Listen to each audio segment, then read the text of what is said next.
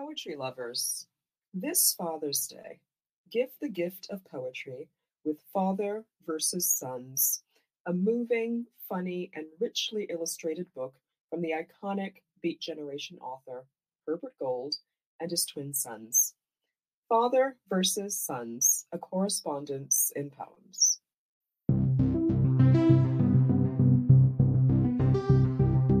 Hi, I'm John Murillo, author of Kontemporary Amerikan Poetry and Up Jump the Boogie, and Poem a Day guest editor for the month of February.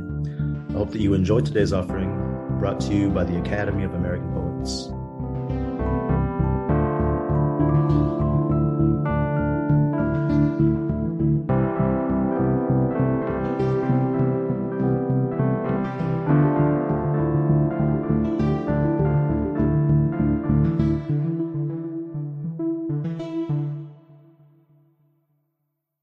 This is Carl Phillips reading Why So This Quiet.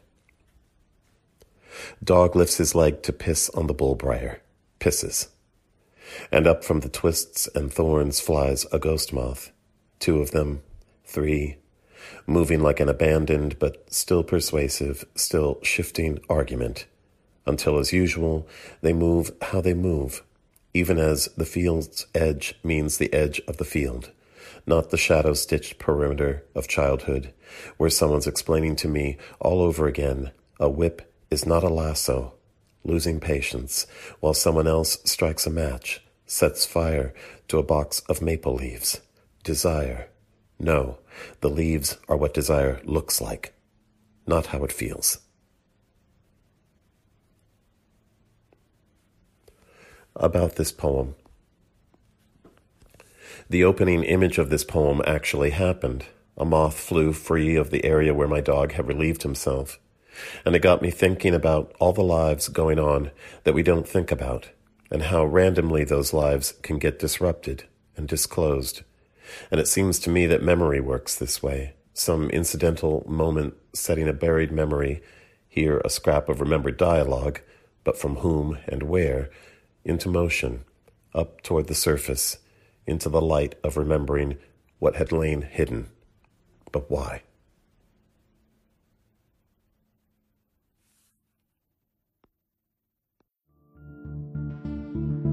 Poem a Day is the original daily poetry series featuring new poems by today's poets. Produced by the Academy of American Poets, this free digital series is made possible by you, our readers and listeners.